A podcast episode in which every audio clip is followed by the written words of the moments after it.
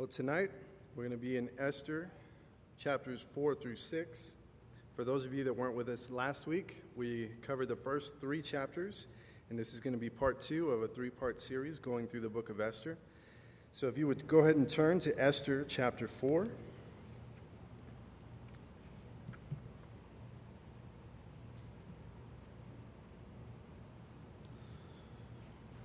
We'll go ahead and pray and just dive right in. Heavenly Father, once again, we come before you tonight to, to spend this time in your word, to seek your face, and Lord, to, to truly seek your heart and your wisdom as it's imparted to us. Lord, I pray that you would give me your words to speak and not my own, and that you would guard each one of our hearts and our minds. Lord, that we would just clearly discern everything you desire to speak and let everything else fall to the wayside. Lord, we also continue to lift up Pastor Charlie and his wife Ceci. Lord, that you would just give them a, a, refreshing time away, that they would enjoy the, the time, that they would enjoy the time with each other, enjoy the time with you, and that you would bring them safely back, Lord, and bring Pastor Charlie back to the pulpit, just energized and prepared for everything that you desire to do and speak through him. So we give you this time and all that we are, and we ask and pray all these things. In the name of our Lord and Savior, Jesus Christ, amen. So, last week we studied the first three chapters, and just as a way of review, there's a couple of things that are interesting about the book of Esther. One of the first ones is that there's no actual direct mention of prayer or God throughout the entire book.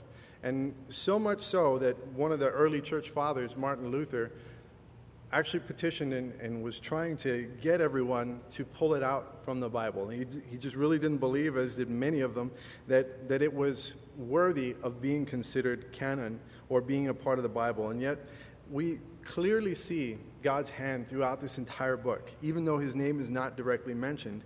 And one of the things that happens is that prayer is indirectly inferred. You know, we're going to see that tonight. We also saw it a little bit last week in chapters 1 through 3, where they begin to fast and they go before the Lord. They're in sackcloth, they're in ashes, and they're doing these things. And, and I mean, just logically thinking about it, what is a diet going to do to change anything? So when it says that they're fasting, it wasn't just that they were going on a diet because that was going to change something. They were fasting, they were praying, they were beseeching God, they were seeking the face of God and trying to, to get something to happen, trying to see change come about. But the second thing that we didn't really talk too much about last week is that the name of God is actually hidden no less than eight times in what are called acrostics. Acrostics are just different ways that you can manipulate or put certain letters you know, it's kind of like a code. You know, some of you guys, there's a, a lot of shows right now about spies from the old days, especially from, you know, the, the world, uh, World War One, talking about the Revolutionary War, all these different things. And acrostics are similar to that, where you can take the first letter of each word, and then if you just pull those letters out, it creates a word unto its own. And so what happens is eight times you see the word Yahweh, which is W or Y H W H, you also see EHYH, which is I am, which is the same thing that was talked about in Exodus at the burning bush, and also Mashiach, Yeshua, and El Shaddai. So all of these things appear, even though they're not directly written, they were hidden there. Many scholars believe that the reason for that is because they were still in an occupied land, and so they couldn't outwardly describe these things, so they were hidden in the story of Esther. And so, so that's just some of the interesting things about that. Um, the last thing about just the, the words in the original language, there's a phrase that, in, that we're going to see next week, and it says, The enemy is this wicked Haman. And, you know, not to get too deep into it, but what would happen is when the scholars, the biblical rabbis, when they would go back through and they would copy the text, one of the ways that they would ensure accuracy so that everyone was the same, because they didn't have copy machines, they didn't have printers, they didn't have all these things that we have nowadays, is that each letter had a numeric value. And when you would add them up, that's how they would determine if all the letters and all the words were in the correct order and in the correct place. And so that one phrase, the enemy is this wicked Haman, in the original language totaled 666. So just an interesting thing to think about as you go through that. But we talked about in chapter one, Xerxes was the king of Persia. Xerxes was a, a, very famous modern character for us nowadays. The movie 300 and a lot of the things that have taken place to describe what happened with that battle. This was the king of Persia that took that army and they went to invade Greece and to, to try to conquer them. Xerxes, his power, his anger, his drunkenness, all of these things were, were just without bounds. Just tremendous, tremendous anger, tremendous power, but also tremendous drunkenness. And as he went through his life, there were a couple of different things that happened. And one of them is talked about in chapter 1, where he's thrown this six month party. For six months, they bring everybody into the, the capital of the kingdom and they throw this party. And on the last day of the very last feast, he calls for his queen, Queen Vashti, to come into the, the presence of a bunch of drunken men so that basically they can ogle her, so that they can just look on her beauty. And she refuses, and what ends up happening is that they remove Queen Vashti from being queen, and then they send out this law, this decree, that all women who are married should obey their husbands without question and that whatever the husband says goes. And it was just a, a, very, very strange way to, to have that come about, but that goes on. And so then, after the events of chapter one, Xerxes takes this huge army, and that's when the, the events of the movie 300 take place. That's when he goes and he tries to invade Greece. Approximately three years later, we get to chapter 2. And so he's already had this battle. He's come back. In a sense, he's been defeated. And now he doesn't even have a queen because this happened right before he went to battle. And so he comes back, he has no queen. So they go through and they do a bachelor type beauty pageant. And so they bring all of these beautiful women from throughout all of the, the known lands, from everywhere that they've conquered. They bring all of these beautiful women and they go through a year's worth of preparation six months with myrrh and aloes, and then six months with just refining perfumes and fragrances.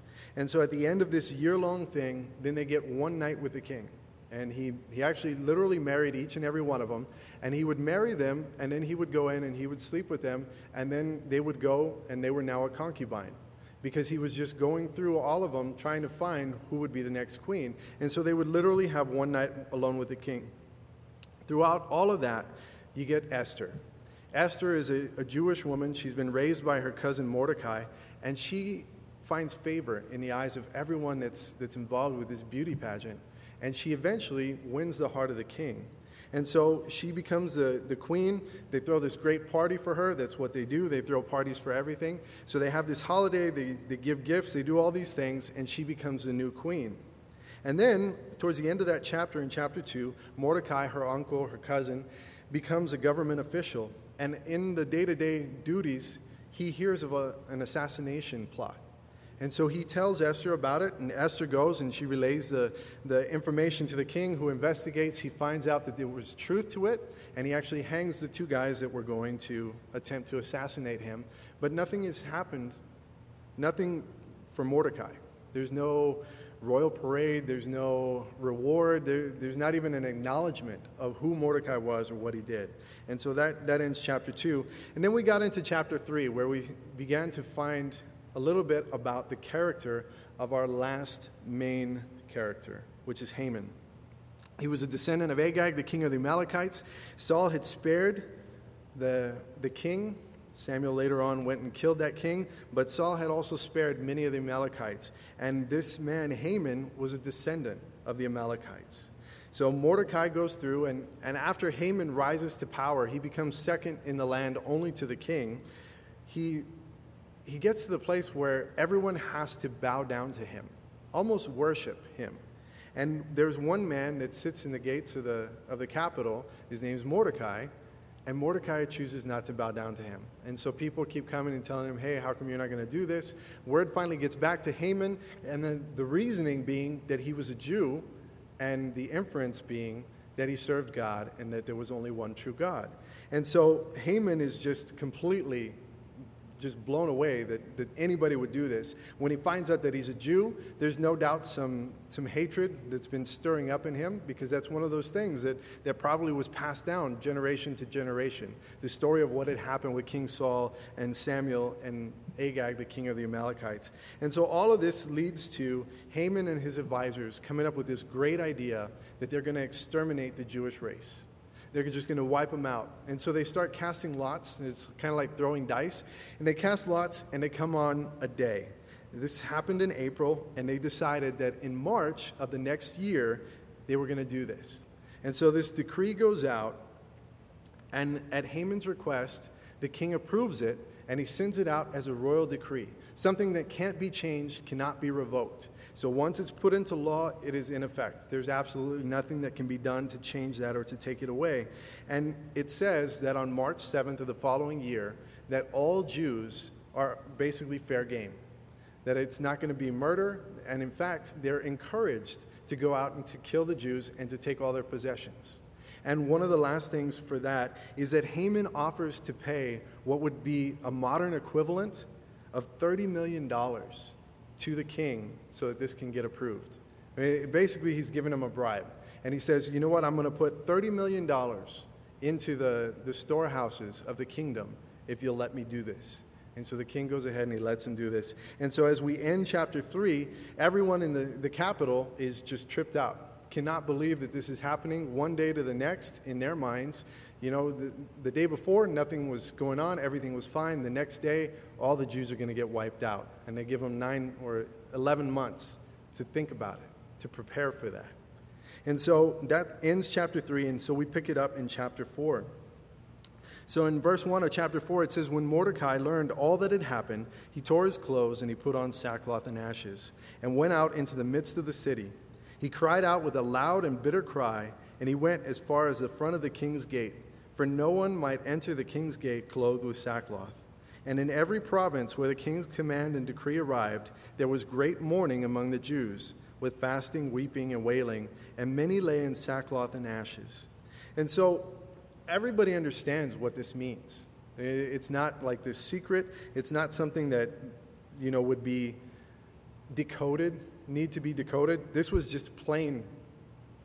It was just sent out. They're all going to die. It was basically a death warrant for all of them. And what's really, really interesting about all of this is that there were probably between five and seven million Jews that this was going to affect. Five to seven million Jews. You know, it's an interesting number, especially when you consider how many Jews were killed during the Holocaust. You know, this is something that, that Satan's been trying to do since the beginning, since back in the garden, to do whatever he can to foil God's plan for a Messiah. But all of this stuff takes place, and it's going to affect five to seven million Jews. Now, previous to that, 17 years prior, one of the previous kings of Persia had actually granted a request for all of the Jews, anyone who wanted to, to go back to Jerusalem, to go back to their homeland, to rebuild the temple, and not only that, but they would basically be paid to go back and do that. We find that account in Ezra chapter 1. You can go through that whole chapter, and it gives you that whole description of all the things that happened. This king comes on, and he just tells them, you know, what, whatever you need, take with you you know, that he, he acknowledged God as the one true living God. And he sent the Jews back, as long as anyone who wants to go. And out of five to seven million Jews, 60,000 went back. I mean, that, that's amazing to me that they were sent back. They were going to be paid to be relocated, they were going to be paid to, to be sent back to this place that they had been dragged away from that they had been talking about for years next year in Jerusalem. That all of these things, they wanted to go back. And then they finally get a golden opportunity, not just to go back, but to go back wealthier than they left. And only 60,000 choose to go. Millions stayed. And so now we get 17 years later, all of these millions of Jews are going to be affected. They've been given a huge opportunity, and they chose not to take it. The comfort of their own devices had kept them from God's provision. And that's the first thing for us tonight is are we too comfortable with us? Are we too comfortable with the things that we have, the things that we feel we have attained? Obviously, that's faulty logic from the beginning because God has blessed us with everything that we have. But do we get to that place where we feel like, like we're just in a comfort zone? You know, one of the songs that we sang tonight, Called Me Higher, it, it really speaks to that. And it's one of the reasons that I love singing that song and, and just thinking about the meaning of it. Are we really willing to say, wherever you will lead me, I'll go? Are we really willing to say that? Because God not only was offering them the opportunity, but He, w- he had sweetened the deal for them, and still they didn't want to go. Still, they didn't want to go. They weren't sensitive to what God was desiring to do. And so this decree goes out, and so Mordecai hears about it along with all the other Jews, and he tears his clothes, he puts on sackcloth and ashes, and and Esther during this whole time has largely been shielded from all of this information. She's been in the, the capital, but she didn't hear about all the decrees that went out. She didn't really know what Haman was planning to do and she had no idea that her cousin Mordecai was in this kind of a jam, and that really Mordecai had created this whole situation. And so Esther finds out about this, and in verse 4 it says, Esther's maids and eunuchs came and told her, and the queen was deeply distressed. Then she sent garments to clothe Mordecai and take his sackcloth away from him, but he would not accept them. And then Esther called Hathach one of the king's eunuchs whom he had appointed to attend her, and she gave him a command concerning Mordecai to learn what and why this was. So Hathach went out to Mordecai in the city square that was in front of the king's gate. And Mordecai told him all that had happened to him and the sum of money that Haman had promised to pay into the king's treasuries to destroy the Jews. He also gave him a copy of the written decree for their destruction, which was given at Shushan, that he might show it to Esther and explain the written decree for their destruction and that he might command her to go in to the king to make supplication to him and plead before him for her people. So Hathach returned and told Esther the words of Mordecai. And so Mordecai sends back word to Esther look, this is what's happened. He even sent a copy of the decree back to her so that this servant could explain what had taken place and, and what was going to happen 11 months from then. And the reason not only for, for his sorrow, but the reason that she should be sorrowful as well. And so in verse 10, Esther spoke to Hathach and gave him a command for Mordecai. All the king's servants and the people of the king's provinces know that any man or woman who goes into the inner court to the king, who has not been called, he has but one law put all to death, except the one to whom the king holds out the golden scepter, that he may live. Yet I myself have not been called to go into the king these 30 days. And so they told Mordecai Esther's words. And so it, this is kind of like the, the telephone game, I'm sure. They, they're sending messages back and forth, and some of it gets lost in translation. But the gist of what, what Mordecai said is, you have to do something. And what Esther sends back to Mordecai is, you don't understand what you're asking. You're asking me to put my life on the line because there's one law about this that if someone goes into the court of the king and he has not called them, that you shall put them to death unless he raises his golden scepter. It's like this totally arrogant and weird thing that would happen. But, but basically, the king would just sit on his throne. You know, I've, that's always tripped me out about some of the movies of, of olden times. You know, you see the king just sulking by himself in his big room, sitting on a throne. Like, what, what could you possibly do? You know, I, I get it nowadays because you got a phone or, you know, an iPad or whatever, but, but what would you do? Just sit there by yourself with a scepter in your hand. You just, like, nobody has that deep of a thought process. I mean, it doesn't take that much. But for whatever reason, the king had this decree and he would sit there and, and there would be, you know, the attendants, of servants, but, but these were not people to speak to. These were beneath him. And so he, he has this court, and, and and Esther says, Look, I can't go in there. Not only is all of that the case, but everybody knows Xerxes' temper, his anger, how vindictive he can be. Everybody knows what happened to the last queen, which is the reason that Esther is actually a queen now. And on top of that, it's been 30 days since the king has called for her. That means she has not seen him in 30 days. And the, the inference there is that maybe she's fallen out of favor with the king. Maybe the, the king doesn't, doesn't see her as being as beautiful as she once was, or doesn't, doesn't enjoy her company, whatever it was. 30 days was a long time for her not to be called in. And so she goes and she sends this message to Mordecai and she says, You just don't understand what you're asking. It's a difficult thing that you're asking of me. And I think that many times we, we understand that. We can sympathize with that because that's our excuse for a lot of the things that we don't do that God has called us to do. Because, God, you don't understand how difficult this, thing that you're asking is. You don't understand the challenge that it's going to be. You don't understand the opinion that these people have about you, or you don't understand the opinion that these people will have about me when they find out about you. Whatever the case might be, whatever the situation is, is that the response? Is that the proper response? Lord, the thing that you're asking is too difficult. We know throughout the Word of God that He will never put something upon us that He is not faithful to empower us to do. God's never going to ask something of you or me that we can't do in His strength. So there is never going to be something that we could actually have that answer as a realistic response. Lord, this, this thing that you're asking is too difficult. But that was Esther's response. And so Mordecai is told the answer, and he sends back one more response to Esther. He says in verse 13, Do not think in your heart that you will escape in the king's palace any more than all the other Jews. For if you remain completely silent at this time, relief and deliverance will arise for the Jews from another place, but you and your father's house will perish. Yet who knows whether you have come to the kingdom for such a time as this? And so Mordecai sends back to her, You know what? Basically, the ball's in your court. It's up to you what you're going to decide to do. God's going to deliver us one way or another. Somehow, God is going to do this.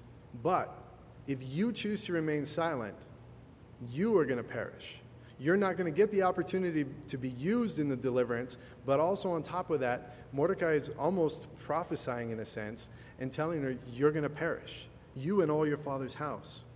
And so Esther in verse 15 tells them to reply to Mordecai Go gather together all the Jews who are present in Shushan and fast for me. Neither eat nor drink for three days, night or day. My maids and I will fast likewise. And so I will go to the king, which is against the law, and if I perish, I perish. So Mordecai went his way and did according to all that Esther had commanded him. And so Esther sends back a reply. You know, this is a man that, that she respected as, as a father figure in her life. She had been raised from a very, very early age by this man. And so his words carried weight. And we see that she still greatly respected him, not only as a father figure, but also as a wise man. And so she tells him to go and to get all of the Jews that are in the capital, to get them together and to fast for three days, to not eat or drink for three days. And just to, again, the inference, to spend that time in prayer, to ask God. And then she says, And so I will go to the king, which is against the law. Just a reminder, Mordecai, you know, in case you want to change your mind, this is against the law, what you're asking me to do. But in three days' time, I will go ahead and I will go do that. And if I perish, I die. If I perish, I perish. If I die, I die. Again, just so many pictures for us of our life with Jesus. And what are we called to do? To die, to lay down our lives, to lay down the flesh, to, to let all of those things be carried away, and to put on the new man, to be resurrected, literally and figuratively. And so that's the picture that we see here that they, they fast, they pray, and it's three days. Three days. Three days is a very, very important time frame throughout the Word of God. And so the three days take place. Mordecai goes his way, does all that, that Esther had commanded him, and then we get to chapter 5. In verse 1, it says, Now it happened on the third day that Esther put on her royal robes and stood in the inner court of the king's palace, across from the king's house, while the king sat on his royal throne in the royal house, facing the entrance of the house. Again, just that, that picture I'm sure that most of us have seen in, in whether in a book or in a movie, in a television show, is this huge grand hall and the king is sitting there on his throne facing the entrance to the door. And so the queen goes and she puts on her royal robes and she stands in the inner court of the king's palace. In verse 2, so it was when the king saw Queen Esther standing in the court that she found favor in his sight, and the king held out to Esther the golden scepter that was in his hand. And then Esther went near and touched the top of the scepter, and the king said to her, What do you wish, Queen Esther? What is your request? It shall be given to you up to half the kingdom. I mean, talk about a response that was unexpected. I mean, Esther's talking to Mordecai and she's telling him, Look, I could die. You don't understand how difficult a thing it is that you're asking me to do. I haven't seen the king in 30 days. He hasn't called for me. He hasn't asked about me. He hasn't done anything for me. I may have fallen completely out of favor with him, and you're asking me to go in and to risk my life. And she's built up this huge case for why she should not go in there, why she is not the right person for this job. And then she goes in and the very first thing that he does after bringing her in is she hasn't even asked for anything. She hasn't even said what she's there for. And he tells her, What do you want? Up to half of the kingdom, whatever you ask is yours. He may not have ne- necessarily meant that literally, but in essence, he was saying, You know what? Whatever you want, whatever you want, just tell me. God had already been working behind the scenes, God had already prepared the king's heart. We, we talk about many times having our hearts prepared. You know, I, I can't tell you how many times I've prayed, not only for times in my own life, but prayed for other people that God would give them wisdom and give them the, the opportunity, give them the right words to speak in whatever the situation is. But one of the other things that I always make sure to pray for in those situations is that God would prepare the heart of the person that we're going to speak to. Because if God's already prepared their heart, sometimes we don't even have to say anything. And that's what happened here. They'd all been praying, and God had already prepared this man's heart. So that he didn't even know what was going on in Esther's heart, what was going on in Esther's life. He didn't know the trepidation, the fear that she was going through, all the anxiety. She didn't know all the people that, that, that were praying. All of this stuff had taken place, and God had already done all the heavy lifting. And so, this difficult thing that you ask of me, it's too much, was actually a small thing because God had already done it all. God had already done it all. He was just waiting for someone to be willing. And it was just as Mordecai had said that she had been placed in this position for such a time as this. And so Esther answered in verse 4 If it pleases the king, let the king and Haman come today to the banquet that I have prepared for him. And then the king said, Bring Haman quickly, that he may do as Esther has said. So the king and Haman went to the banquet that Esther had prepared. And so Esther begins to show some, some discernment here.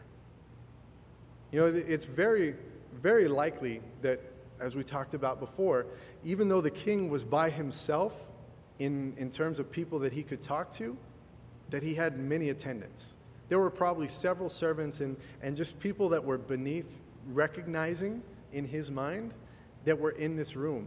And so instead of just coming right out with the question and saying, you know what, Haman's sent this out, I'm a Jew, you know, because again, he doesn't know, he doesn't know that his queen is a Jew. Instead of just coming out with it, she feels like it would be much better to have this conversation in a much more private setting. And so she invites him along with Haman to the banquet, and, and the king sends for Haman, and they go away quickly. And so in verse 6, at the banquet of wine, the king said to Esther, What is your petition? It shall be granted you. What is your request? Up to half the kingdom it shall be done. And then Esther answered and said, My petition and request is this.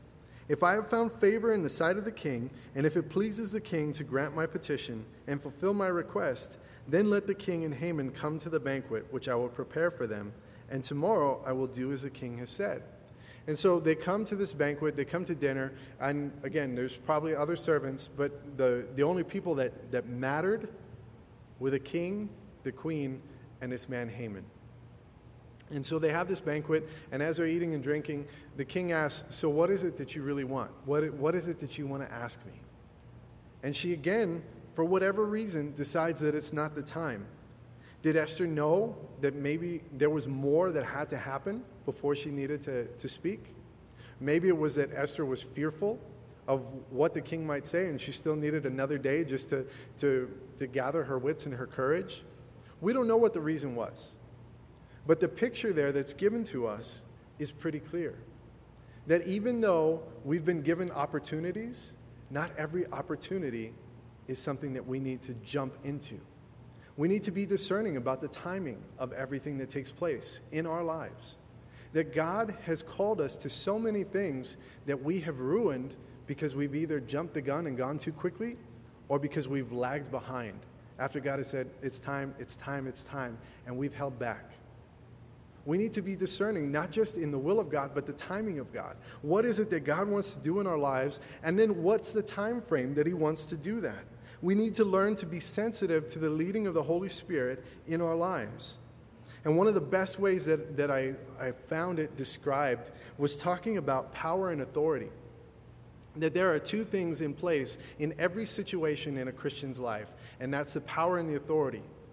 We have been granted tremendous power through Jesus Christ. We have been granted tremendous power. We have been imbued, empowered, filled with the Holy Spirit of God. But that doesn't necessarily mean that we always have the authority to do whatever we want. So, what has to happen is the power and the authority have to both line up. Which, another way to think about that is the power is the ability to do something, and the authority is the permitted opportunity to do something. I give you a very, very simple example.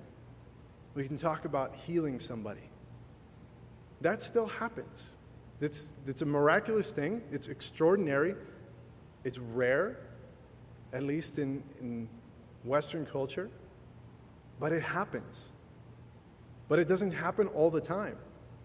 Just because you have, were granted that opportunity and that power in that one instance doesn't mean that, that if you have prayed for somebody and you've seen God heal them instantly, that you now have the authority to go and use that power and just go to every hospital and just go up and down the halls and just start healing everybody.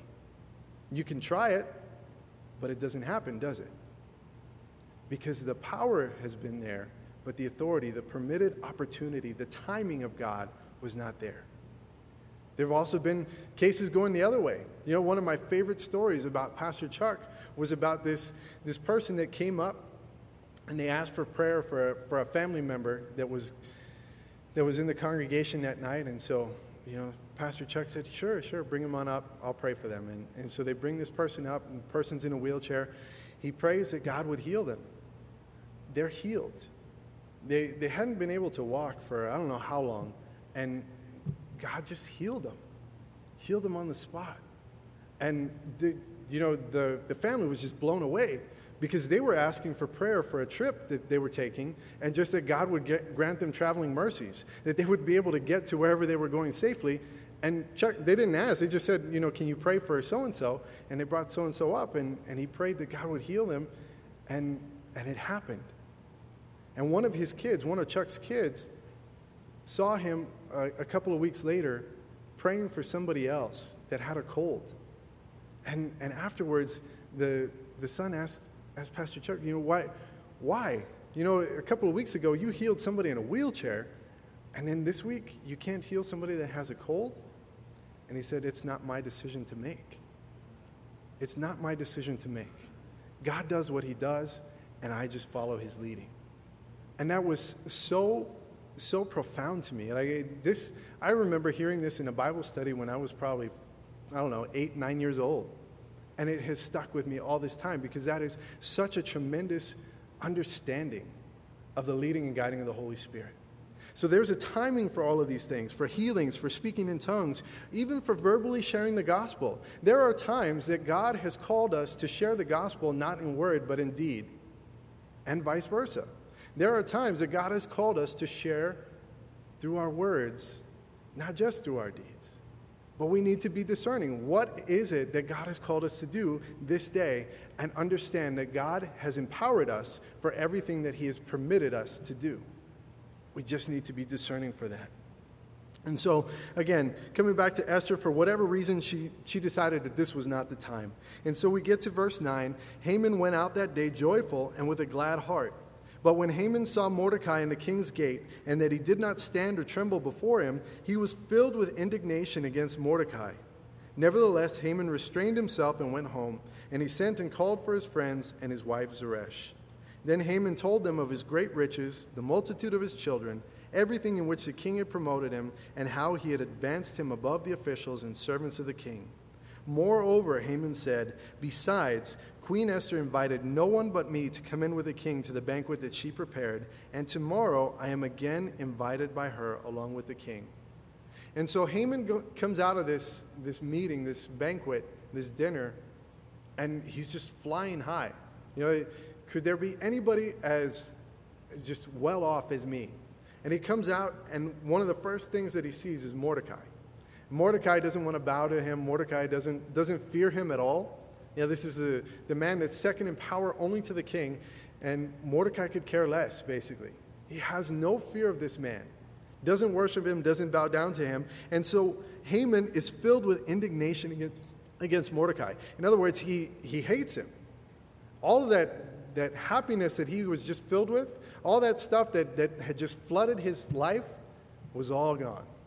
It was all gone by one man.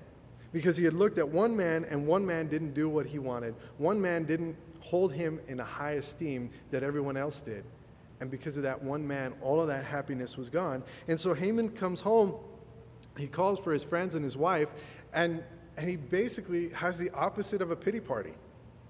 You know, a pity party, you call everybody that you know and you just tell them, you know, woe is me and, you know, things are real difficult and this is hard and, and you know, nobody understands. And, and you just go through all of the things that are going on in your life and why your life is so much harder than everybody else's.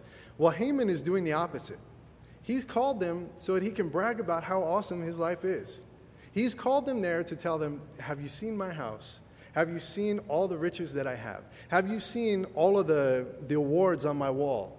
Have you seen all of this stuff? And besides all of that, did you know that I just came back from a private dinner with the king and queen where nobody else was invited but me?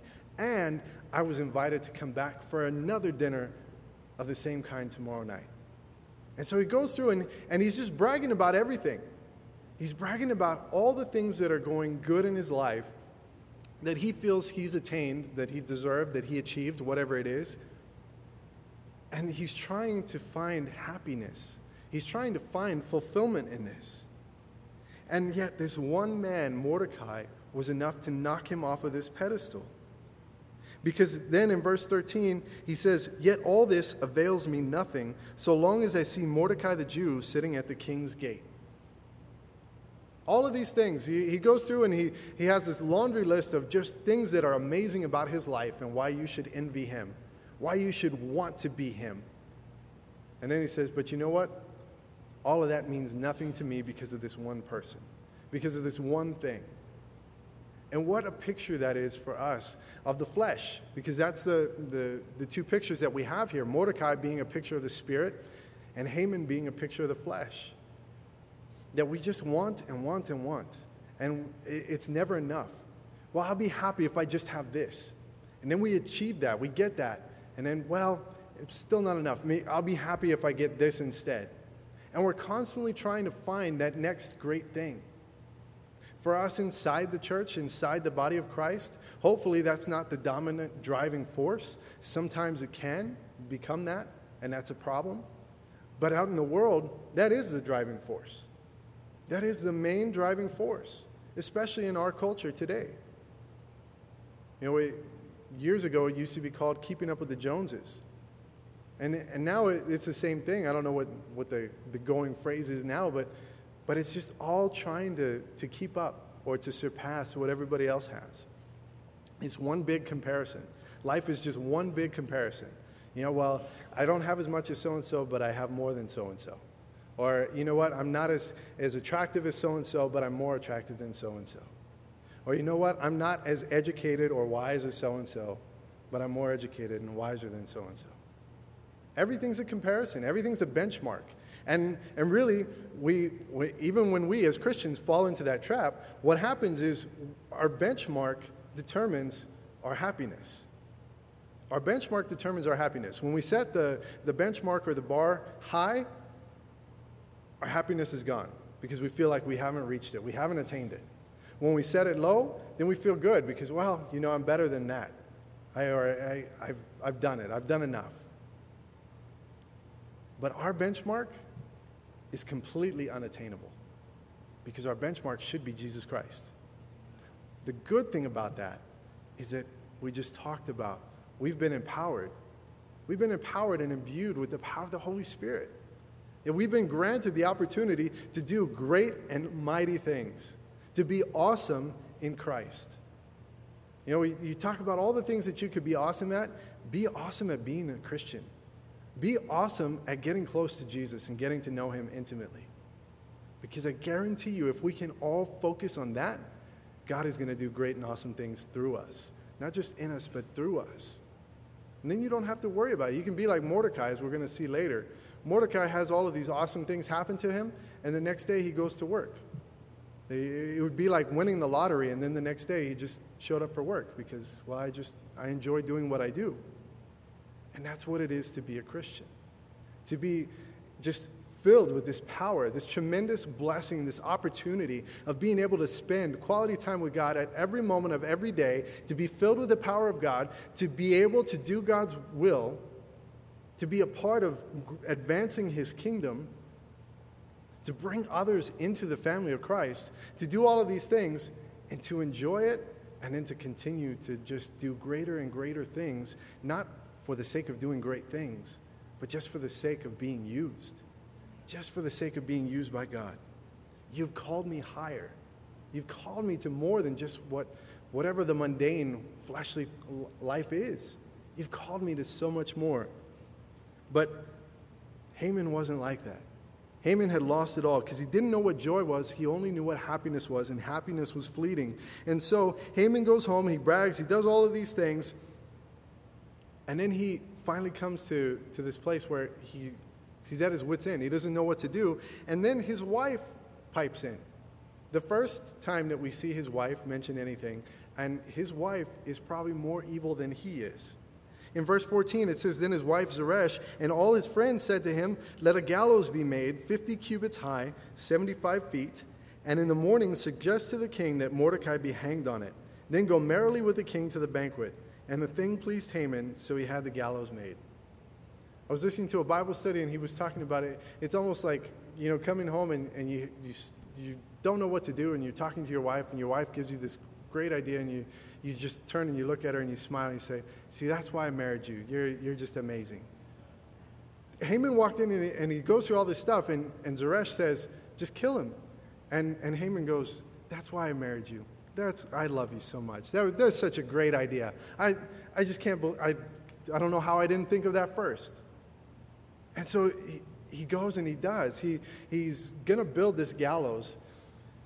There's a little bit of debate whether it was to actually hang him or whether it was just this big pole and they were going to impale him. But either way, 75 feet high in your front yard, I mean, that's like, that's a big spectacle, okay? This is not like, you know, something that he was trying to hide. This was going to be for everybody to see 75 feet high. A gallows 75 feet high so that he could get rid of this guy. But not only that, but once he did it, then he was going to be able to go merrily to his banquet. Like, that was going to make his day. Like, that's how bad this guy was. That's how evil this man was. That's how much evil resided in him. You know, I, I find it hard to, to see an animal get hurt. You know, much less to see somebody that, that I dislike get hurt. You know, like even if I dislike you, even if I really can't stand you at all, even if you did something just extremely awful to me, I still don't think I could just happily watch you die and then go go have a good dinner after that. Like that that would just it doesn't doesn't resonate with me. I don't I don't understand how that can happen. But that's how evil this man was. That's how evil his wife was, and that's how evil his friends were. Bad company corrupts good habits. Bad company encourages bad habits. So if you're hanging around with people that are messed up, they're going to try to mess you up. It's a pretty simple deal. If you're hanging around with people that are trying to do the right thing, hopefully those right things are going to rub off on you. We need to be aware of not only our character, but the character of the people that we surround ourselves with. Are we truly trying to make a difference? And are we trying to be different? So all of this takes place, and then we get to chapter 6. And in verse 1 of chapter 6, it says, That night the king could not sleep. So one was commanded to bring the book of the records of the Chronicles, and they were read before the king. And it was found written that Mordecai had told of Bigthana and Teresh, two of the king's eunuchs, the doorkeepers who had sought to lay hands on King Ahasuerus, King Xerxes. And then the king said, What honor or dignity has been bestowed on Mordecai for this? And the king's servants who attended him said, Nothing has been done for him. And so the king said, Who is in the court? Now Haman had just entered the outer court of the king's palace to suggest that the king hang Mordecai on the gallows that he had prepared for him. And so the king's servant said to him, Haman is there standing in the court. And the king said, Let him come in. And so this is the same night. You know, the, the king went back to, to his royal bedchambers, the queen went back to her separate bedchambers. Haman went home and he had this whole long conversation with his wife and with his friends. And, and that night, the king couldn't sleep. You know, you guys have been there. Somebody said, Hey, I need to talk to you. What about? Well, I'll talk to you tomorrow. And you're like, What? You can't do that to me. What do you mean you talk to me tomorrow? Like now, now for 24 hours, I'm going to be messed up trying to figure out what it is that's such a big deal that you can't talk to me right now, but you need to talk to me tomorrow about. And that's where the king's at. Esther says, you know what? If I've found favor in your eyes at all, just come back tomorrow, and, and tomorrow I'll be ready to ask you. A, the, the implication there is that this is a big thing that she's about to ask. And so the king can't sleep. So somebody is commanded to bring the book of the records of the Chronicles. Now, it, it's written down, the historians all agree that, that the Persians were great at detailing and chronicling everything that happened within the, the monarchy, within the royalty. And so these records were extremely detailed. You know, it had dates, it had the, the whole situation, it had names, you know, probably family histories, like the whole nine yards. Like everything was in this. And so I don't know if this was boring to him and, and so maybe it would make him fall asleep. I don't know if he was just so so not tired that he wanted to go back and recount and relive his glories. I don't know what it was, but for whatever reason, somebody is called to bring the book of the records and God ordained that these people would bring that particular book and start reading from that particular event. Like this this is not random. God is not random. God is perfect. And so this all began to come to fruition. God's plan began to come to fruition. And so the king can't sleep. He's thinking about it. They bring the records. Mordecai's account is described. And the king says, You know, I remember that. What happened to Mordecai? What did we do for Mordecai? And then they, they tell him, You know what? We haven't done anything for him. Nothing happened. He didn't gain anything for, for being the guy that, that found the guys who were going to assassinate you. And so he says, you know what? We need to do something for him. Who's in the court? Like, who's here that we can get to help, to, to think about what we can do? And then they said, Haman has, Haman's in the court. Well, bring Haman in. Send Haman in. And the, the only reason that Haman was there was because Haman was coming to ask to kill Mordecai. And so Haman came in in verse 6, and the king asked him, What shall be done for the man whom the king delights to honor? And now Haman thought in his heart, he didn't say it out loud, but he thought in his heart, Who would the king delight to honor more than me? I mean, he's just totally blinded by arrogance. He, he's already second in command, and yet the king calls him in and he says, hey, You know, I want to honor somebody what should I do? And Haman immediately thinks, Well, he must want to honor me because who else would there be to honor? And so he, he, over, he goes overboard, just totally oversteps. Like if, if he had been told from the get go that this was not going to be for him, I guarantee you this conversation would have gone differently. But he thinks it's for him, and so in his heart he understands that or, or believes he understands that, but out of his mouth he says, For the man whom the king delights to honor, let a royal robe be brought, which the king has worn, and a horse on which the king is ridden, which has a royal crest placed on its head. Then let this robe and horse be delivered to the hand of one of the king's most noble princes, that he may array the man whom the king delights to honor. Then parade him on horseback through the city square, and proclaim before him, Thus shall it be done to the man whom the king delights to honor. Now, this was totally blown out of proportion, but it was still something that, that was fairly common to, to honor someone who had honored the king. Because one of the, I mean, you talk about the, the time that they were in, they had this vast empire, and one of the best ways to get on the good side of the king was to, to do something that showed extreme loyalty to the king. And if you showed loyalty to the king, that was pretty much esteemed above just about anything else because that's what they needed to continue to run an empire that massive at that time. This was not something that you could control the way that things can be controlled nowadays with modern technology, with all the advances that we've made. So you had word of mouth, really. And so you needed loyalty. And that, that was one of the things that they, they strived for. And so when they found this, they honored it greatly. But again, Haman totally blew this one out of proportion because he believed that he was the one to be honored. And so all of this stuff was, was out of the ordinary. And so in verse 10, the king said to Haman, Hurry, take the robe and the horses you have suggested, and do so for Mordecai the Jew. Like, of all the ironic twists that could happen in a story, you know, he comes in and he, he's now flying high again. You know, he left the banquet, he was doing great. He saw Mordecai, now he's in the pits. He goes home, he brags to, to his wife and his friends, and then tells them, Woe is me. And then at the end of it, they say, Look, all you got to do is kill him. If you just kill this one guy, eh, I know that you're already going to kill the rest of them in 11 months, but just kill this one guy. Just take this one guy out of the picture, and you'll be back to normal. And so he comes. This is, it's not even morning yet. It's not even morning yet, and Haman comes back so that he can ask if he can kill Mordecai. And before he can even ask anything, the king asks him, What should I do for the one that I want to honor? And, and Haman just goes through and totally blows it, tells him all these things, and the king immediately turns out and says, That's it. That sounds great. Do everything that you've said. Don't let anything that you have mentioned not happen. Go out and do it all, and do it for Mordecai the Jew. I'm sure that there was probably, you know, just like, I've felt that before. Like, I'm sure that most of us have. Like you're, you just go from feeling, even if you're just not, not even feeling good, even if you're just like having an okay day, and then you get hit with a bomb, you're just like, oh my goodness. You know, it's like you can literally feel your heart drop. You know, all of a sudden it, it like goes up 20 degrees.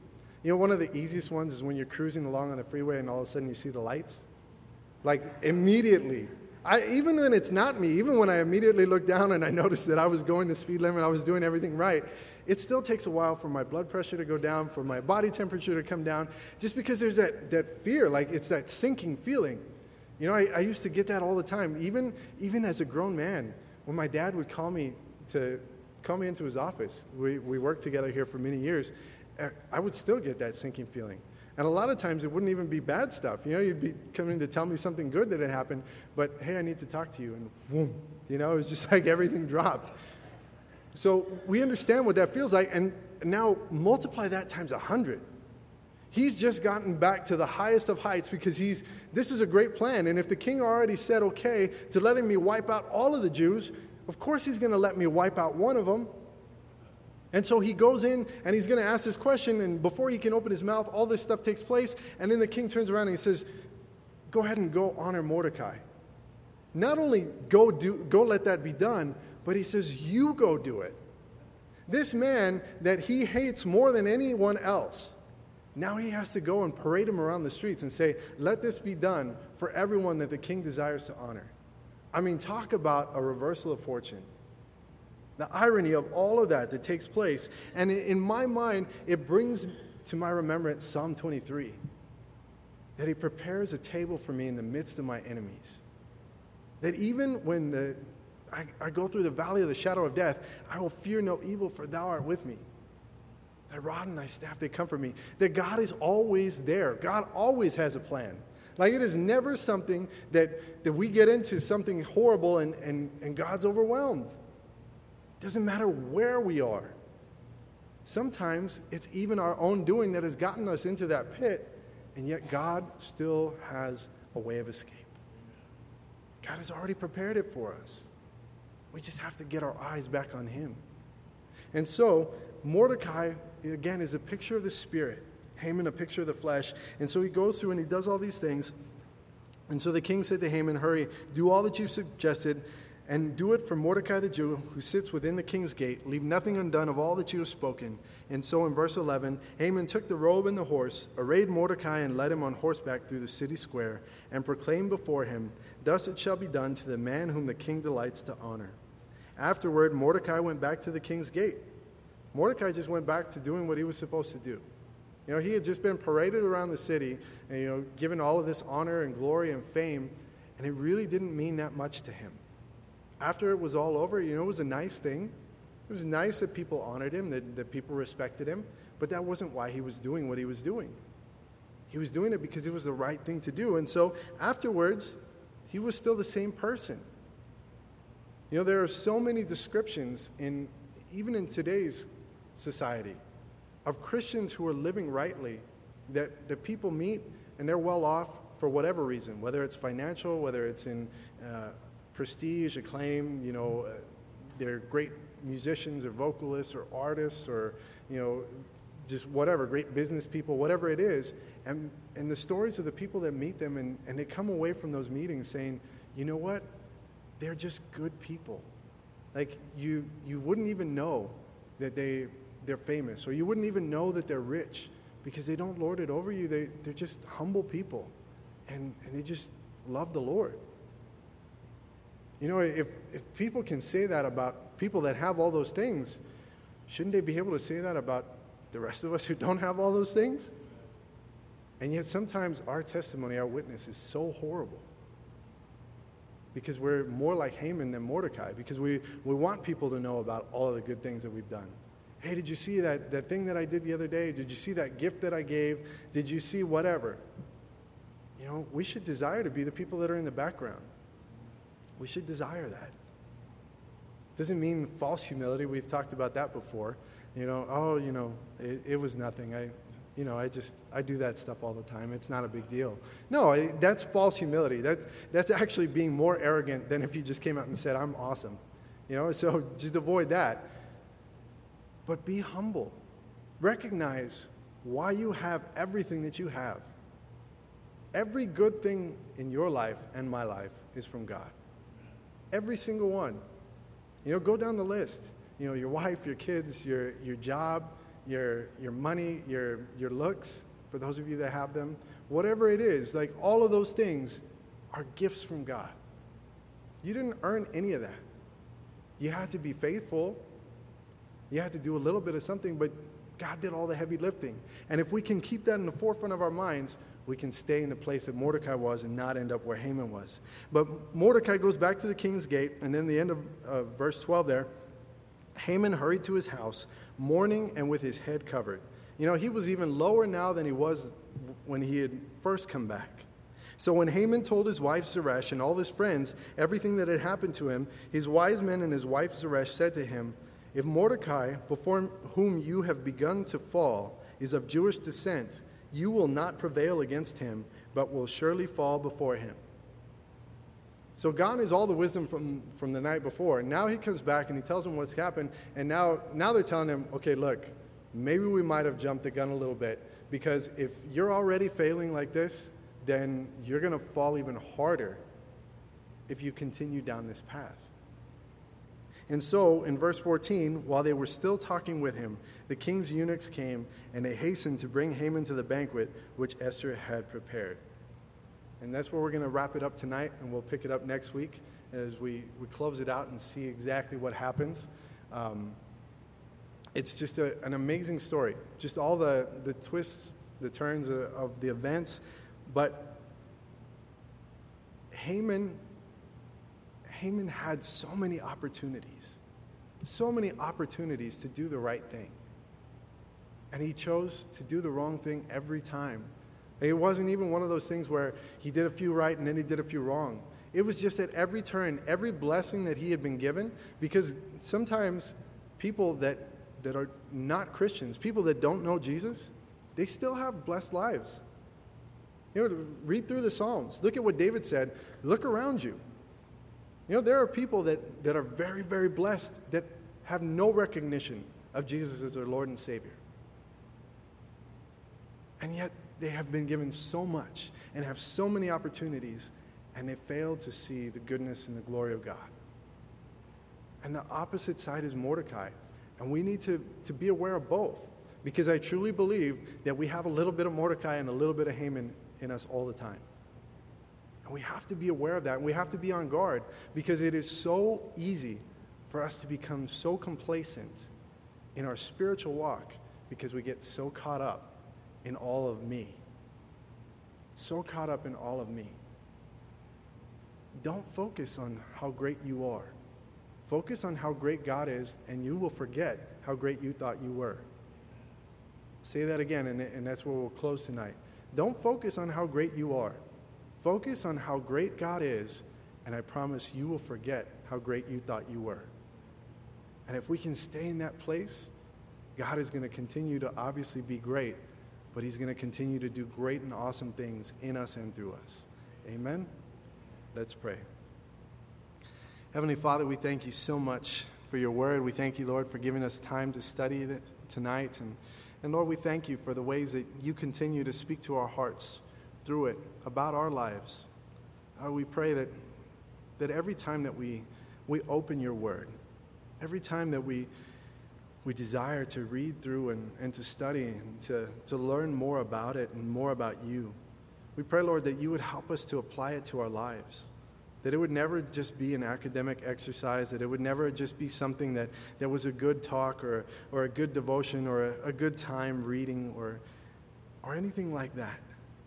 But Lord, we pray that it would be meaningful and impactful to our lives, that it would literally be life changing in us.